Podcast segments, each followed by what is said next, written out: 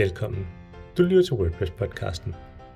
I dette afsnit snakker Kåre og jeg omkring noget, der kan få de fleste til at bande. Hastighed. Vi dykker ned i nogle af de mest almindelige årsager til, at din hjemmeside er langsom, og hvad du kan gøre ved det. Vi starter med de lavt hængende frugter, som de fleste med lidt eller ingen teknisk baggrund kan starte med, og som giver de første markante forbedringer. Derefter kaster vi os ud i de lidt mere avancerede ting og slutter af i den helt tunge ende. Der er med andre ord lagt op til et afsnit, som ender med at blive ret nørdet og noget længere end vores andre afsnit. Derfor har vi delt afsnittet op i to dele, hvor del 1 er for de fleste, og i del 2 kommer vi ind på de lidt tungere og klart mere nørdede dele af hastighed og optimering. 1, 2, To, 3. tre, go! Fuck, det er fedt.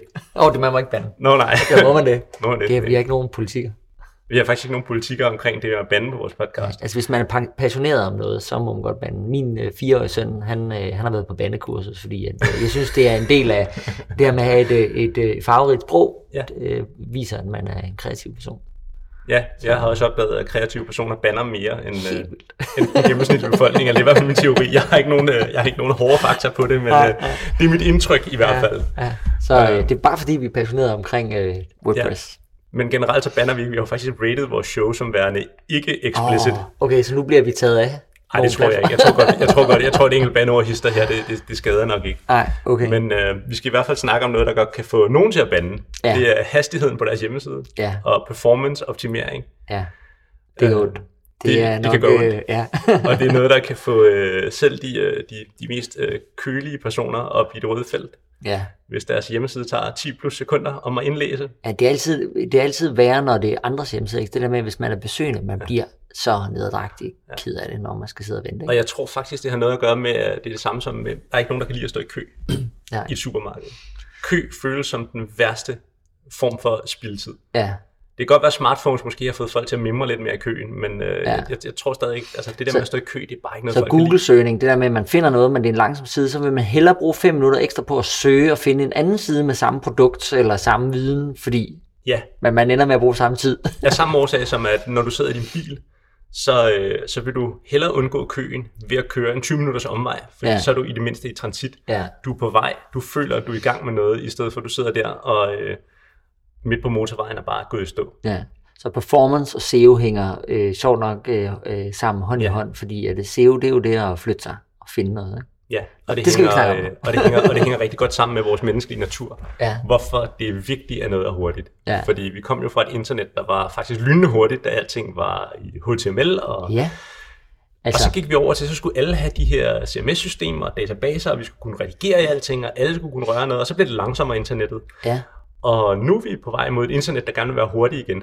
ja. Så nu prøver vi faktisk på mange måder at fjerne databaserne igen fra... Men er det ikke, altså det virker som om, at vi har bygget kompleksiteten altså enormt. Nu, du, du udvikler øh, stadig, dengang jeg gjorde det, der kan jeg huske, at øh, man skulle, når man havde lavet en side, så skulle den øh, gerne øh, kunne øh, loade på øh, 100-200 millisekunder.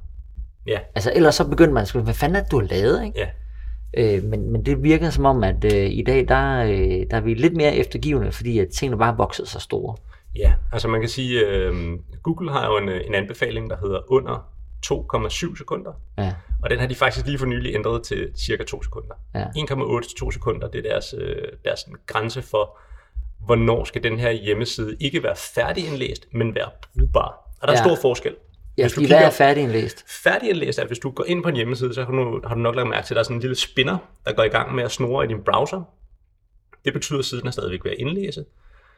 Og øh, der er for nogle hjemmesiders vedkommende, der er hjemmesiden ubrugelig, indtil det øjeblik, den er færdig med at køre rundt. Det så kan du bruge den alt indholdet er loadet. Også, også den farve nede i footeren, som jeg i øvrigt ikke ser. Præcis. Og, øh, og Google skældner ved, hvornår er din hjemmeside brugbar. Okay. Mm. Og øh, det betyder, at Google er i virkeligheden ligeglad med, om du stadig er i gang med at indlæse din hjemmeside, hvis bare den kan bruges. Mm. Det er det, de, tæ- det, er det, de kigger på. Øhm, og det er der, hvor man har, man har sådan et udtryk, man kalder lazy loading inden for øh, udvikling, hvor man siger, vi indlæser bare det allerførste, og så i takt med, at du bruger hjemmesiden, så indlæser vi resten. Ja. Og øh, det er sådan et klassisk eksempel, kunne være øh, billeder, som er, øh, hvorfor, lad os sige, jeg har et galeri med 30 billeder. Jeg kan se de tre øverste billeder. Hvorfor skal vi indlæse alle 30 billeder, før vi er klar til at bruge hjemmesiden, når vi bare kunne indlæse de tre første, du alligevel kun kan se, mm. og så i takt med, at du scroller ned, så indlæser vi de næste. Så det er, øh, Det er den ene del. det er sådan den ene del.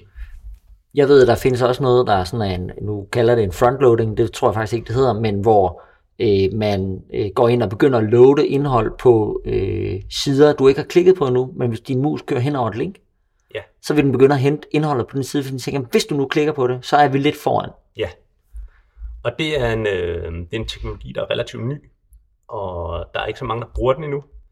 Men det er en, øh, man, man kalder det også en predictive loading. Mm. Det vil sige, vi øh, for eksempel, når du går ind og læser et indlæg, så hvis vi har nogle udgående links til nogle andre indlæg, så er der en god sandsynlighed for, at du nok kommer til at klikke på en af de her links. Mm. Så vi begynder allerede at loade de to eller tre links, der, øh, der linkes fra i det her blogindlæg. Ja.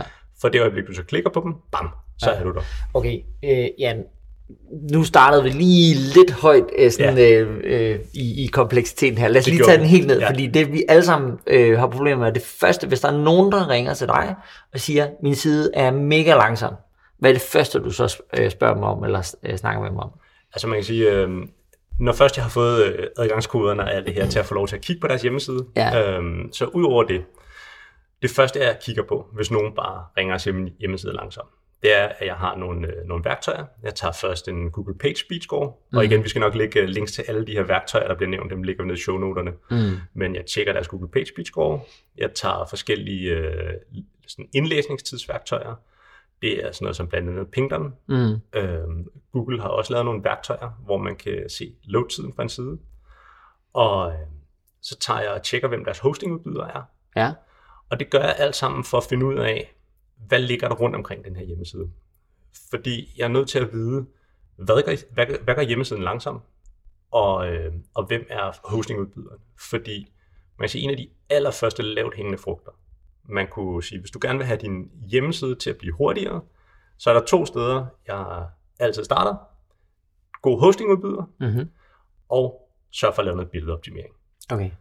Og årsagen er egentlig, at øh, du kan have verdens bedste øh, hjemmeside, men hvis du har lagt den på en eller anden dårlig hostingudbyder, der er designet til, hvad jeg kalder kvægtransport, eller kvæghosting. Det handler om at få flest mulige øh, kunder ind på, øh, hvad siger, på den her hostingplan, og så handler det bare om, at vi putter 1000 øh, hjemmesider på den samme server, så siger det sig selv, så er det ikke særlig rart at stå i den her kvægtransport, og den bliver langsom. Mm. Hvor du vil gerne have noget, der passer til dit behov. Mm. Og, og derfor starter jeg altid ved hosting. Okay, Og det andet, jeg også kigger på, det er billeder, ja. fordi det er også sådan en, øh, en ting, som godt kan være sådan lidt svært at forstå. Og hvorfor er det, når jeg tager et billede med mit kamera, jeg ikke bare kan lægge det ind på min blog eller min hjemmeside direkte, men det er fordi, at dit kamera typisk tager nogle jo godt. kæmpe store billeder. og det tager, jamen lige præcis, og det, og det er jo det, det er jo netop det, det kan man jo bare godt, og det er, Ja. det, der, det er netop også det, der er det forvirrende. Og jeg Ja. kan sgu, altså, jeg, jeg har været, dengang jeg startede med at lave hjemmesider, der synes jeg også, det var mega forvirrende. Ja. Hvorfor kan jeg ikke bare få lov til at lægge mit øh, 30 megabyte billede ind, fordi ja. det Ja. er vildt skarpt, og det er en god opløsning og sådan noget. Men Ja, det tager bare den, der så downloader det, rigtig lang tid at hente det. ja. Skal også hente 30 Ja. megabyte. Og de har måske ikke brug for dit høje opløsningsbillede. Og jeg starter altid med billeder. Ja. Ja. Altså jeg, jeg må tilstå, jeg kigger ikke så meget på hosten første omgang. Jeg øh, spørger, om de har mange billeder, øh, og øh, om de gør noget med de billeder. Og, og klassikerne er, og det- kan også være fra telefoner, altså man glemmer jo nok lidt, at øh, vores mobiltelefoner i dag også tager billeder, som er 3 og 4 megabyte Ja. store.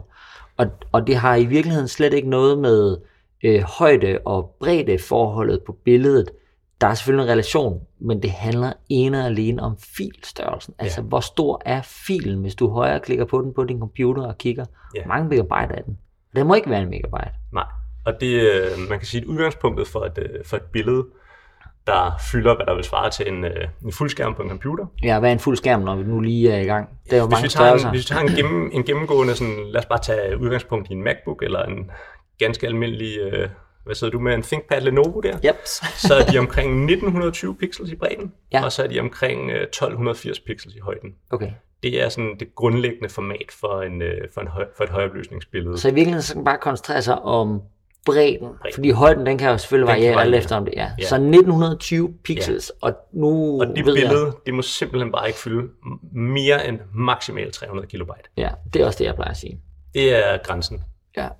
Øh, og så, så ved jeg godt, så øh, øh, er der, øh, hvad hedder det, øh, pixel density, altså øh, alle kender retina-skærme ja. i dag, men der er ikke nogen, der egentlig øh, måske ved, hvad det betyder, men det betyder simpelthen bare, at der er flere prikker per fysisk centimeter på den ja. skærm. Så 1920 pixels på din skærm, det vil fylde halvdelen af din skærm i princippet, ja. og det vil fylde hele min skærm, ja. hvis vi kører de samme opløsning. Ja. ja. Men øh, i forhold til størrelsen på billedet, så vil jeg mm. sige, øh, man kan godt bare gå ud fra, fra hovedreglen og sige ja, 1920 pixels. Den, det gør jeg også. Det, ja. er, det er sjældent, at øh, man, får, man får brug for alle 1920 pixels, fordi ja. ofte så fylder et billede jo kun måske halvdelen af skærmen, ja. eller en fjerdedel, alt efter om det er en kolonne, eller hvad ja, det nu lige er ja. inde i. Og, øh, og man kan sige sådan, hvorfor må det kun fylde 300 mega, øh, megabyte, 300 kilobyte? Mm.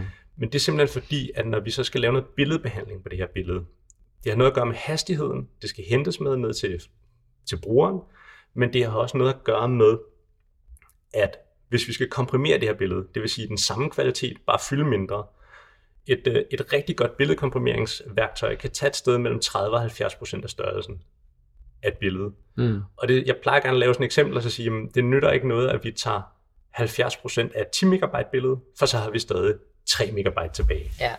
Hvor hvis vi tager 70% af 300 megabyte, så har vi altså im og væk kun øh, 100, eller så har vi omkring 90 øh, kilobyte tilbage. Ja. Og det betyder, at vi har meget mindre, vi skal Så rammer du også ned i, i kan man sige, spørgsmål nummer to. Øh, jeg føler, at jeg får rigtig tit, jamen der ligger jo i, i WordPress' mediebibliotek, ligger der jo sådan en, en øh, motor, hvor jeg lige sådan kan croppe øh, billedet og sådan lidt. Er det ikke godt nok?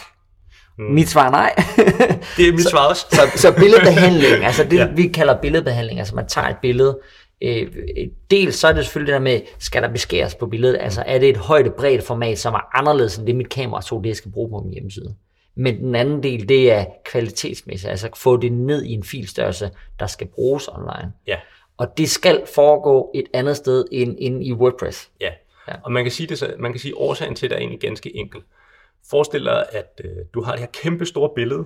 Det fylder helt vildt meget. Det gør det, fordi det har virkelig høj øh, densitet af pixels og øh, høj farvedensitet, der er programmeret ind i billedet, så det er skarpt. Mm. Hvis jeg tager et udsnit af den her meget, øh, lad, os, lad os tage en, sådan en, en, en rigtig tyk chokoladelavkage, mm.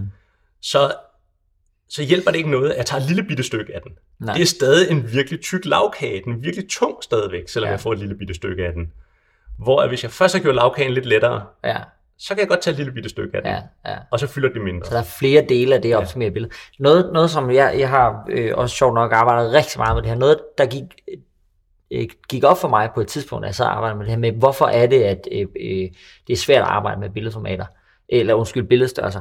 Jeg fandt ud af, at jamen, hvis jeg tager et billede af øh, et øh, komplekst øh, øh kan man sige, øh, landskab, hvor der er mange farver, der er mange øh, dybder og sådan noget, mm. så at, bliver det et stort billede, det kan være svært at komprimere ned. Men hvis jeg tager et billede af en ens farvet grøn væg, så fylder det ikke særlig meget yeah. i nogle øh, filformater. Men simpelthen fordi, at det kræver mindre data at gemme noget, som er det samme. Altså yeah. det er den samme farve, der bliver gentaget i de enkelte pixels, der er ud af. Så det er jo ret interessant, når man sidder og arbejder med billeder. Hvis du sørger for, at der er nogle områder i dit billede, som er rolige, så får du også automatisk nogle mindre ja. filer. Og, øh, og når vi nu sådan snakker om filer og farver og sådan noget, så øh, som siger, nogle gange har man jo ikke et valg. Mm. Der kommer det i virkeligheden ned til, at valget er, at vi har grundlæggende set to øh, billedfiltyper, som de fleste nok har lagt mærke til, hvis de bare har lavet et minimum af ting med billeder, og selv hvis de bare har uploadet billeder til deres hjemme, så har måske lagt mærke til, at der er noget, der hedder et JPG-format, et JPEG-format, og så har vi noget, der hedder et PNG-format. Ja. Og øh, bare det at kende forskel på de her to formater, og hvornår bruger man det ene, hvornår gør man ikke, er en mm. enorm fordel. Fordi hvis du ikke har nogen gennemsigtighed på dit billede, det vil sige, du har ikke noget, hvor du skal kunne se en baggrundsfarve bagved eller et eller andet, så skal du bruge JPEG. Og hvis du har et billede med gennemsigtighed i, det vil sige, at vi har for eksempel et logo, der ikke skal være omgivet af hvid, øh, hvid farve, en hvid baggrund på en sort baggrund eller et eller andet. Når du lægger det ind på din hjemmeside, du kan bare have det ligesom sådan frit skåret.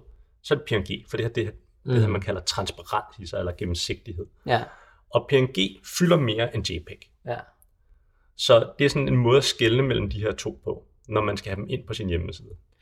Jeg vil jo godt smide øh, et tredje format ind i det mix. Det er relativt nyt, men alle store browser understøtter det faktisk. Det hedder WebP. Ja. Øh, det er ikke sådan et, øh, jeg tror ikke, du, øh, jeg ved det faktisk ikke, men om man i lige Photoshop kan sige gennem som WebP, men man kan i hvert fald, der findes konverteringsmaskiner Ja. til det, som tager ekstremt mange procent af størrelsen, uden Det at du faktisk mister kvalitet. Ja.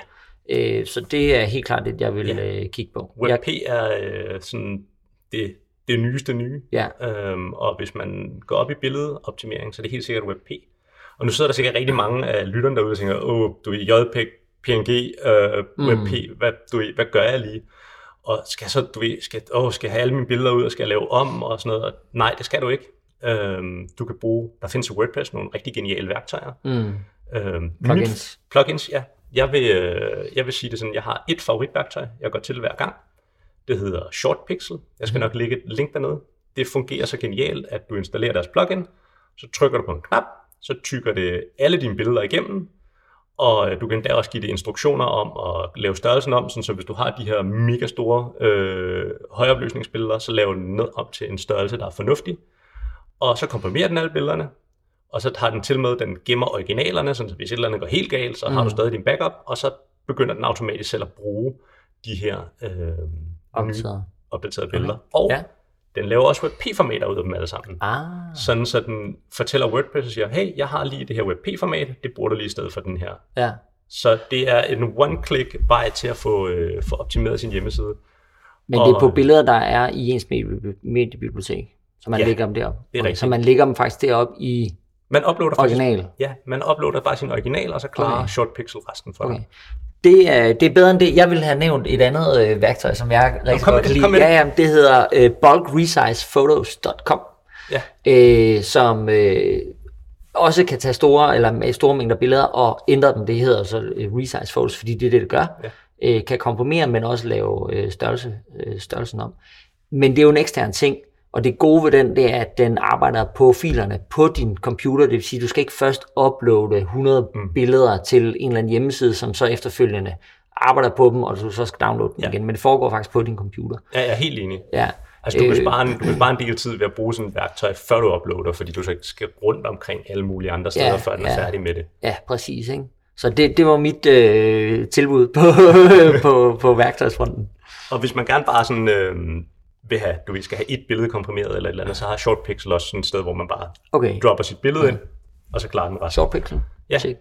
Og øh, de, jeg tror endda, de er sådan noget med de første 500, eller også er det de første 1000 billeder hver måned, eller sådan et eller andet, de er gratis. Ja. Der, eller også kan det være 100, jeg kan ikke lige huske, hvor mange det er, men der er sådan et eller andet x antal gratis billeder per måned, og det koster virkelig peanuts. Mm. Jeg tror, det er sådan noget, du kan få processeret 250.000 billeder for, jeg kan ikke huske, om det er 100 dollar, eller sådan Mm. et eller andet. Det er igen sådan en, Okay. det koster virkelig ingenting. Nu nævner vi billeder, fordi billeder det er ligesom det sted, hvor man indholdsmæssigt kan gøre noget i forhold til ens performance, fordi Ja. det handler om filstørrelser. Øh, inden, hvis vi skal gå en lille smule, nu nævnte du det allerede øh, lige i starten, øh, nævnt hosting, men hvis vi lige inden vi hopper til den, fordi det er ligesom det næste skridt, hvor man kan gøre noget. Ja. Øh, øh, det her, fordi jeg ved, at du får øh, spørgsmål, jeg gør det i hvert fald. Øh, hvad med, når jeg har lavet 10.000 blogindlæg? Har det en betydning? Altså tekst? Ja, nej, det påvirker overhovedet ikke Ja, din nej. performance. nej. Øh, ja til spørgsmålet. Øh, nej, det påvirker ikke din performance øh, overhovedet. Du kan have 10.000, eller du kan have 20.000, eller 100.000 blogindlæg. Ja. Det er ikke det, der øh, grundlæggende set påvirker din performance i WordPress. Så det er billeder, det er billeder, fordi det er det, man øh, kan man sige, tvinger folk til at downloade, Ja. kommer ned på deres computer. Det er faktisk ikke, nu er det bare mig, der øh, snakker videre her, det er ikke pdf'er, fordi pdf'er er noget, du, øh, man kan sige, det er dumt, at de er for store, fordi folk bliver bedt om at hente dem, men det er jo noget, der bliver hentet, når folk vil det, altså de trykker og siger, giv mig den fil. Ja, At det så er dumt at bruge pdf til alt dit indhold, det er en helt anden snak, det kan vi tage en, en anden gang, men pdf er faktisk ikke noget, der øh, ødelægger din performance som sådan. helt enig. Check. Og øh, antallet af blogindlæg påvirker det heller ikke. Antallet af billeder, du har i dit mediebibliotek, det er også et spørgsmål, jeg får en gang imellem. Åh, oh, jeg har øh, 40.000 billeder i mit mediebibliotek. Påvirker det min performance? Ja. Nej, det gør det ikke. Det er antallet af billeder, som du tvinger brugeren til at downloade. Ja, På en tvinger lyder som sådan et hårdt ord, men det er jo det, man gør, når man har en hjemmeside, hvor man har nogle billeder, der bliver vist på. Brugeren mm. har ikke rigtig et valg. De skal downloade de her billeder for at se din hjemmeside, Ja. og derfor er de i gåsøjne tvunget til at hente de her billeder, så det ligger man over ved brugeren og hente dem. Mm. Men at du har 40.000 billeder liggende i dit mediebibliotek, det er ikke alle dem, brugeren skal hente. De henter kun de billeder, de, de skal se. Okay. Vi går lidt op i kompleksitet. Ja. Det næste sted, man kan gøre noget, også selvom man ikke er øh, hardcore udvikler, det er hosting-delen. Ja. Hvad er en god host? Nu vil jeg ikke, øh, jeg vil ikke nævne... Jeg vil Nej, ikke vi nævner ikke navn. Nej, ingen, ingen navn nævnt, fordi jeg synes, at folk skal selv have, have frit mulighed, fri mulighed for at vælge. Mm. Øh, men jeg vil, jeg vil sige, det er sådan, at pris og kvalitet hænger sammen. Ja. Øh, jeg har fundet øh, ved at prøve mange forskellige hostingudbydere af og lave en masse benchmark-test, at der er sådan en, øh, en skæringsgrænse ved omkring 100 kroner om måneden. Hvis du betaler mindre end 100 kroner om måneden for din host, Mm. så er der en god sandsynlighed for, at det ikke er særlig høj kvalitet. Okay. Øhm, to øh, tillægsspørgsmål der. Er øh, det her med, at man ligger på sådan nogle øh, kvægtransporter, som du kalder dem, altså det her med, at det er bare en server, hvor øh, de forsøger at smide så mange øh, øh, hjemmesider ind på hver harddisk som muligt.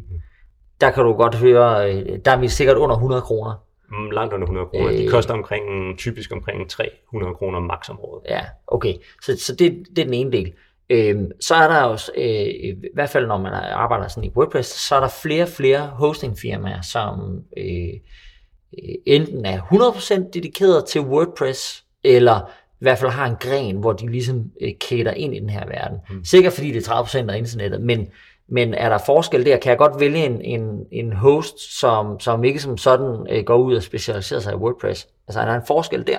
Altså jeg vil sige, hvis du bare har en øh, gennemsnitlig øh, hjemmesideblog, øh, hvor du ikke bekymrer dig virkelig meget om performance, så kan du godt vælge en, der ikke nødvendigvis specialiserer sig i WordPress. Okay. Men er du på nogen måde bekymret omkring, at det skal have optimal ydelse, så vil jeg sige, så vælg nogen, der specialiserer sig i WordPress, for der er mange af de her hostingudbydere, de har gjort en hel masse for, at netop deres setup passer til den måde WordPress, WooCommerce, alle de her ting fungerer på.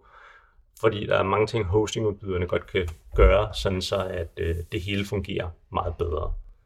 Og derfor er der rigtig meget at hente ved at have en god hostingudbyder, der specialiserer sig i WordPress. Okay. Også fordi, at hvis noget går galt, og det har det i en levetid for en hjemmeside, så oplever du før eller siden, at et eller andet går skævt. Mm. Så er dem, som specialiserer sig i WordPress, de har typisk også en supportafdeling, som ved en masse om WordPress, eller arbejder med WordPress, eller har arbejdet med WordPress, og det betyder, at de er meget bedre udstyret til at hjælpe dig og svare mm. på dine spørgsmål. Hvor at hvis det bare er en hostingudbyder, hvor du kan lægge hvad som helst på, så vil de typisk sige, at du skal have fat i dine udviklere for at løse det her. De kan ikke engang rådgive dig på vejen. Mm, Okay, så øh, det er ligesom så mange andre ting i livet, øh, pris og kvalitet, det, det Hænger sammen. Det gør det. Når vi nu taler øh, performance, så ved jeg godt, nu, nu vil jeg lige sådan jeg spørger dig, øh, som eksperten her, øh, øh, har det en betydning, om det er et, et dansk øh, firma, eller, eller øh, et udlandsk firma? Og så bare inden du lige svarer, fordi det, jeg ved godt, at, øh, de kan have øh, øh, maskiner alle mulige steder øh, i verden, men det er jo måske i virkeligheden også det, man skal overveje lidt. Altså, at, at danske firmaer er bedre til danske kunder, eller har udenlandske firmaer i virkeligheden også maskiner øh, tæt på Danmark?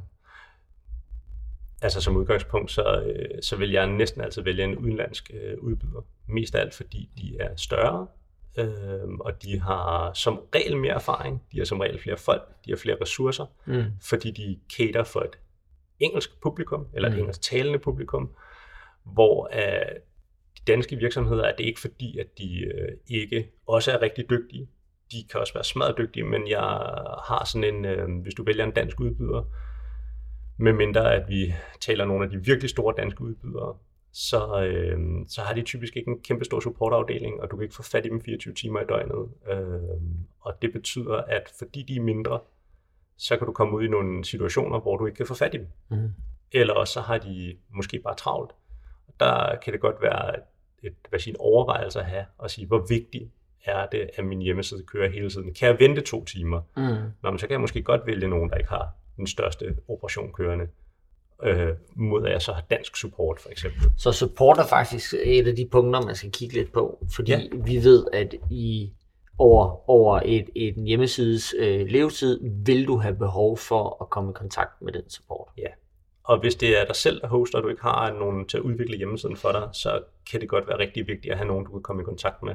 Men hvornår skulle man vælge at hoste selv? Aldrig. Aldrig nogensinde.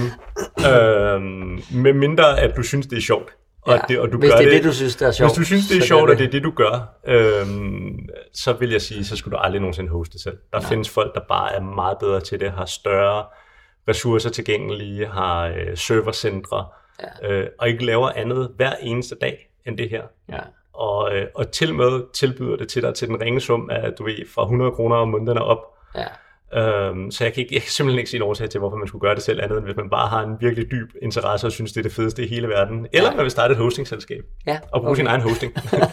det er jo selvfølgelig et ret godt øh, eksempel. Ja, ja, jeg siger, det er fordi, vi alligevel vil gå den vej. Okay, Ja. ja. ja. Og øh, så kan man sige, hvis man skulle kigge på andre lavt hængende frugter i forhold til sin, øh, til sin hjemmeside, hvis den føles langsom, så skal man ind og kigge på, hvor mange plugins man har installeret. Mm. Men vel ikke kun mængden, fordi jeg tænker, øh, ligesom alle mulige andre kode, fordi det er jo der, hvor hosting og, og performance på hjemmesiden øh, begynder at batte. Det, hvordan er koden kodet? Så du kan godt have mange plugins, tænker jeg, men ja. de skal dele ned med at være lavet rigtigt. Ja, og jeg er helt enig. Det er også sådan en, øh, det er glæde, glædelsen og forbandelsen ved øh, WordPress. Mm. Det er, at det er virkelig nemt at lave noget til WordPress. Ja. Alle kan næsten lave noget til WordPress, hvis de bare ved lidt om at udvikle. Ja. Det er også forbandelsen, fordi det er ikke alle, der laver tingene med tanke om, at det her det skal kunne skalere, og det skal køre hurtigt i alle situationer. Øhm, for mange laver de bare et plugin, fordi de kan.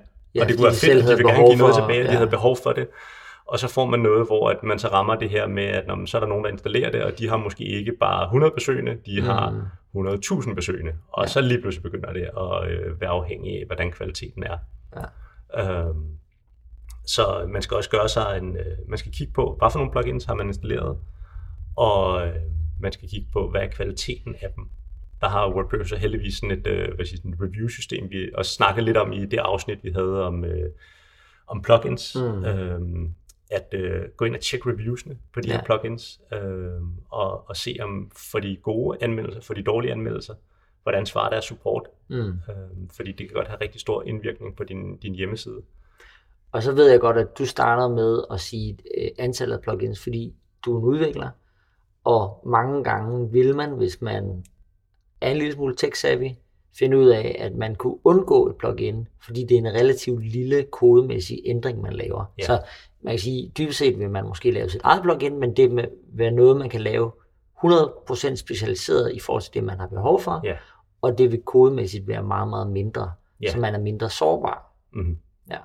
Og det er jo sådan, det er jo igen sådan, at vi er tilbage ved den her Schweizer kniv, ikke? Jo. At øh, der er mange øh, plugins, der har øh, 100 funktioner, og du har Mm. måske kun brug for en af dem. Mm. Så kan det godt være, at du skulle gå på jagt efter at finde den ene ting, du har behov for, Ja. i stedet for at tage de 99 med, som så også vejer i alt det, du laver på din hjemmeside. Ja, fordi det, der sker med plugins, det er, at de kan rigtig mange ting. De er små svejserknive i Ja. sig selv. Der er rigtig mange plugin-udviklere, der starter med at lave et plugin, der kan løse én funktion, og fordi den samme person så, eller team har behov for noget andet, så putter de den samme funktion, eller en ny funktion ind i det samme plugin, Ja, og stille og roligt så vokser det sig. og så lige pludselig har vi de her kæmpemæssige Schweizer knive, som Ja. man bruger to ting fra. Ja, Og det er netop årsagen til, at man lige skal tænke sig om, når man vil have en ny funktion, og så sige, jeg ikke nødvendigvis vælger det første det bedste, men lige undersøger, kunne jeg få den her ene funktion på en nemmere måde, eller en mindre måde. ja. Ja, er det en ændring i en functions-fil, skulle jeg sige. Ja, for at blive lidt teknisk. ja. Det kan også betale sig lige at, øh, at, at spørge, hvis man, man kunne blandt andet øh, hoppe ind på den danske øh, Facebook-gruppe Mm. på, øh, for WordPress, og så øh, lige spørge derinde. Der er nogle gange nogen, øh, blandt andet, øh, jeg sidder derinde en gang imellem, der nogle gange lige kan, kan droppe en linje kode eller to, man kan lægge ind, og så har man fået løst sit problem, i stedet for at skulle ud og have det her plugin, der fylder en markant mere. ja. Enig. og det er sådan, altså der kan man sige, det er jo sådan nogle af de sådan lavt hængende frugter i Ja. forhold til performance. Så øh, man kan sige, øh, øh, det her med, øh, hvor, hvor, hvornår er ting langsomme. Det, det, jeg ved ikke, om det, vi kommer det rigtige sted hen nu, men nu starter jeg lige den. Øh, jeg har øh, øh, tit mødt den her med, at øh, det virker hurtigt for mig. Øh, eller det er ikke hurtigt, når jeg sidder og arbejder på det. Det, det er mit site, men det er langsomt, lige snart jeg er logget ind. Det er sådan en klassiker. Altså det her med, jamen, øh, der er faktisk forskel på frontend og backend øh, på, på en hjemmeside. Ikke? Ja, Og øh, det er sådan en klassisk, øh, det er selvfølgelig også øh, noget, som er en stor misforståelse. Øh, man skal huske at skelne mellem øh, det, man kalder frontenden, det vil sige, hvad møder din forbruger eller mm. din bruger, hvordan møder de sitet, og så administratoren, hvordan møder du sitet. Mm. Og for langt de fleste vedkommende, hvis man har lavet nogen som helst former for optimering på hjemmesiden, så møder din bruger en, øh, i hvert fald en lidt mere optimeret til en meget optimeret version mm. af hjemmesiden, hvor man har gjort en masse tiltag for at gøre det hurtigt for dem. Og derfor vil det være lynende hurtigt. Og øh, så har man administratoren, de møder typisk en mindre optimeret hastighedsmæssig ting, fordi vi har noget, vi kalder caching.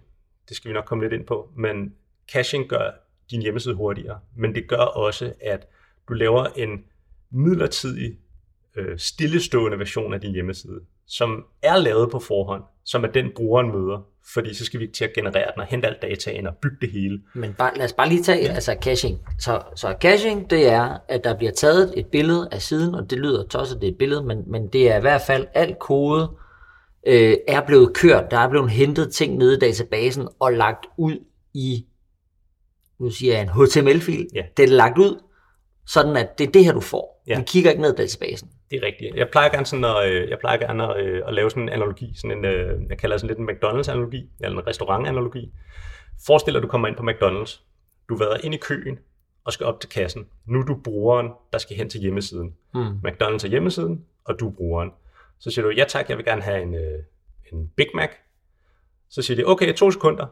Så løber de ud og siger til kokken, øh, vi skal bruge en Big Mac. Så siger kokken, de løber videre ned i øh, fryserummet, så finder de bøffen, så finder de øh, alle de her ting, de skal bruge til den her Big Mac. Så skal de lige tømme dem op, Mm. tilberede dem, og så kommer de ud og præsenterer dig for den helt nye, friske Big Mac. Og siger hvorfor tog det 15 minutter få min Big Mac? Mm. Det var fordi, vi skulle tilberede den. Det er, når en ting ikke er cached. Mhm. Det er fordi, de har været helt nede i fryserummet, som er databasen, og hentet alle de ting, der skulle bruges, og så har de lavet dem til dig. Mm. Det er WordPress, og så har de serveret den her Big Mac til dig. Den er helt frisk og ny. Mm. Og så er der øh, den cached version. Det er der, hvor du kommer op og så siger du, jeg skal have en Big Mac, så vender den her flinke ekspedient sig om, griber en Big Mac fra hylden, der er lavet for 3 sekunder siden, og rækker dig Big Mac'en og siger, værsgo. Mm. Og så det var fandme en hurtig Big Mac. Ja. Ah, så Og det er bum, caching. det Det er er, den der slide, der Ja. hvor bøfferne ligger klar. Det er caching. Aha. Det vil sige, at burgerne ligger klar til øh, Så til, forklarer til du også brugerne. præcis, hvor, hvorfor er det nogle gange caching ikke virker. Der er steder, hvor caching ikke virker. Ja. Øh, nu har vi tidligere snakket om WooCommerce for eksempel, det der med, når du er inde i shopflow. Ja. Men når jeg går op og beder om en Big Mac, men med ekstra bacon, Ja, så ødelægger jeg hele caching-systemet, Ja. fordi så skal de så skal lave en producere en Big Mac med ekstra, ekstra bacon, bacon. til dig. Så kører vi hele præcis. muleschaften Så skal vi igen. forfra. Ja. Så, og så cashen fungerer jo så en gang øh, i timen typisk, Mm. måske oftere, måske sjældnere, alt efter hvor hurtigt og hvor, hvordan behovet er, så fornyer vi cachen. Så laver vi en helt ny lager burger til dig, og så kan du bare gribe for de her burger og række ud til dine brugere. Mm.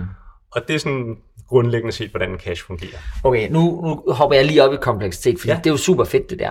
Jeg ved, der, øh, jeg ved ikke, om det er nyt, det er det måske, men man begynder også at kigge på at sige, jamen i stedet for, at man cacher en hel side ad gangen, så cacher man elementer. Ja. Øh, fordi burgerbollen, den øverste og den nederste, det er ligesom det samme hver gang. Så den kan vi yes. cache for os selv, Ja. Sådan at vi kun bekymrer, be, behøver at bekymre os om de små dele, der er inde i Ja. midten.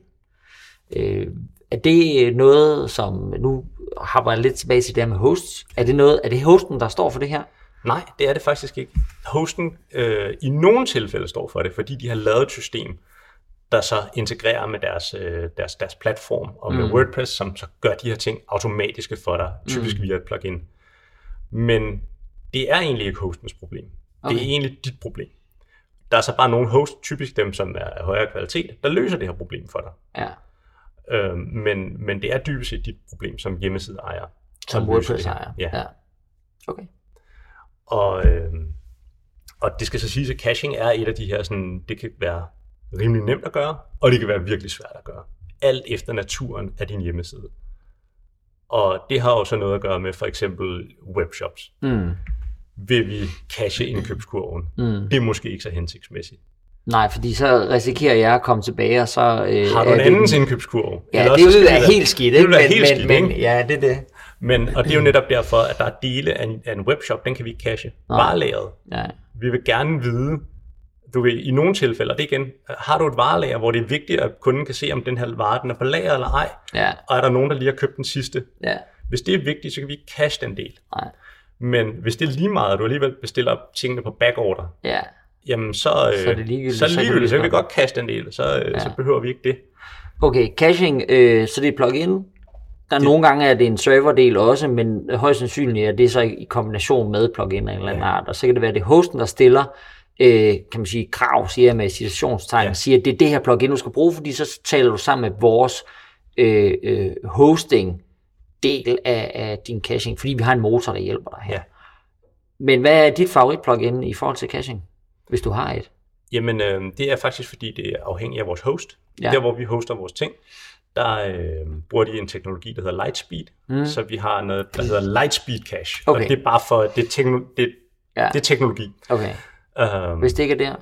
hvis det ikke er der, så, øh, så har jeg faktisk øh, kun øh, VP Rocket. Ja, VP Rocket, øh, skal nok lægge et, et link mm. til det i shownoterne, øh, de har gjort, øh, de har gjort caching nemt. okay. Det er næsten one click, Ja, og de er hammerne gode til det. okay. Øh, der er nogle gange, jeg faktisk har set VP Rocket slå hostingudbyders cache. Okay, Jeg vil aldrig nogensinde anbefale at have to caching plugins inden, skal jeg sige. Mere caching er ikke godt. nej. Det er ikke sådan en, nu har jeg fire caching plugins, nu kører det hele. Nej, men det er vel også fordi, at, at de begynder ligesom at, at kan man sige, øh, øh, kode oveni, eller, eller arbejde oven i hinanden, så de Ja. kan faktisk, øh, du kan risikere at ødelægge. Øh, Så har du lige pludselig caching af cachingen, ja, ja, og der er rigtig mange ting, der kan gå galt i den sammenhæng. Så Ja. det er altid kun én caching. ja. En type caching. Okay, øh, en krølle på caching, ja. noget som jeg så oplever, når folk de har installeret noget caching, det er, at øh, så øh, øh, bruger de en anden feature. Måske bruger de den, det kan også være, at de bare trykker på publish. Øh, men den klassikeren, det er den her med, at man satte noget til at, at blive udgivet øh, kl. 0001 nytårsaften, fordi man vil ønske sine øh, brugere øh, godt nytår. Ja. Og man er den eneste, der så går ind kl. 0002 for at se, om den nu er kommet live. Og det er den ikke. Nej. Øh, caching, Ja, problem, ikke? det er et caching-problem. Ja. ja. Fordi at øh, der ligger jo selvfølgelig i WordPress den her med, at den kan udgive ting automatisk, men det sker dels kun, øh, hvis du bruger den øh, vanilla-version, kun når der er nogen, der faktisk går ind på sitet, så siger den, at der er noget, jeg skal udgive. Men den anden del er, at det kan være, at det er en cached version, folk Ja. ser. Lige præcis. Så det Ja. kan være, at det er en cached version af din blog, og så er dit nytårsindlæg ikke kommet på endnu. Nej. Og så kommer det først ud, når cachen udløber, Ja. og det er noget, man forhåbentlig kan sætte Ja. i de fleste caching. Og der skal man så sige, en krølle på det her er jo så, at sige, øh, der er så også en masse caching plugins, der netop arbejder uden omkring det her ved at sige, jamen øh, når et nyt indlæg udgives, mm. fordi det er jo udgivet, Ja. så fornyer de cachen, Ja. og så for, forsøger de at forny cachen de rigtige steder. Ja. i WordPress. Men det kommer lidt an på dit setup, om det fungerer Ja. 100% optimalt. Ja. Og øh, så det er ikke sådan en, det kan man bare gøre. Nej. Men øh, for de flestes vedkommende er det ikke et problem. Okay. Så kunne man sige, øh, noget af det, der også ligger i sådan, midten af kompleksitet for at, øh, for at gøre din hjemmeside hurtigere, det er at kigge på, om du har øh, ting installeret på din WordPress-installation, som andre kunne lave. Det kan fx være e-mail marketing. Mm. Der findes en del øh, plugins til WordPress. Altså nyhedsbrev. Motor. Ja, Ja. ja. nyhedsbrevsmotor. De skal ikke ligge i WordPress. Nej. Fordi det kræver, at vi hele tiden tjekker på brugerne, og hvad har de sagt ja til, og vi henter en masse data ned fra databasen, og så skal vi sende nyhedsbrev ud, og så hvornår skal vi gøre det, og til hvem. Og det kræver en masse beregninger, det kræver en masse processering. Mm. Og WordPress er ikke beregnet til at lave nyhedsbreve og e-mail marketing. Det er lavet, beregnet til at lave indholdsredigering. Mm. Så en måde at øh, lave sig en, øh, hvad jeg sige, at købe noget der, noget performance, det er at sige, "Men det kunne MailChimp lave, eller en af de andre øh, nyhedsbrevsudbydere. Sige, det står de for, Mm. for nu skal WordPress og din hjemmeside ikke stå for den del. Det er lidt ligesom med snakken, vi havde inde i, øh, i vores øh, afsnit omkring øh, WooCommerce og, og, og webshops, og sige, når det bliver rigtig stort, så kan det være, at man skal putte integration med et andet sted, nogle ja. andre, der står for det. Ja, så man lader de enkelte systemer snakke sammen, ja. Ja. fordi det er de rigtig gode til efterhånden. Ja. Ja. WordPress er mega god til at snakke sammen med alle de her systemer, fordi der er et API og alt Ja. muligt halløj. Men man lader ikke WordPress stå for det hele, fordi det vil simpelthen smadre den øh, Ja. server. Den står og laver noget andet end at vise hjemmesiden. Den er lavet til at stå og vise hjemmesiden. Ja. Ja.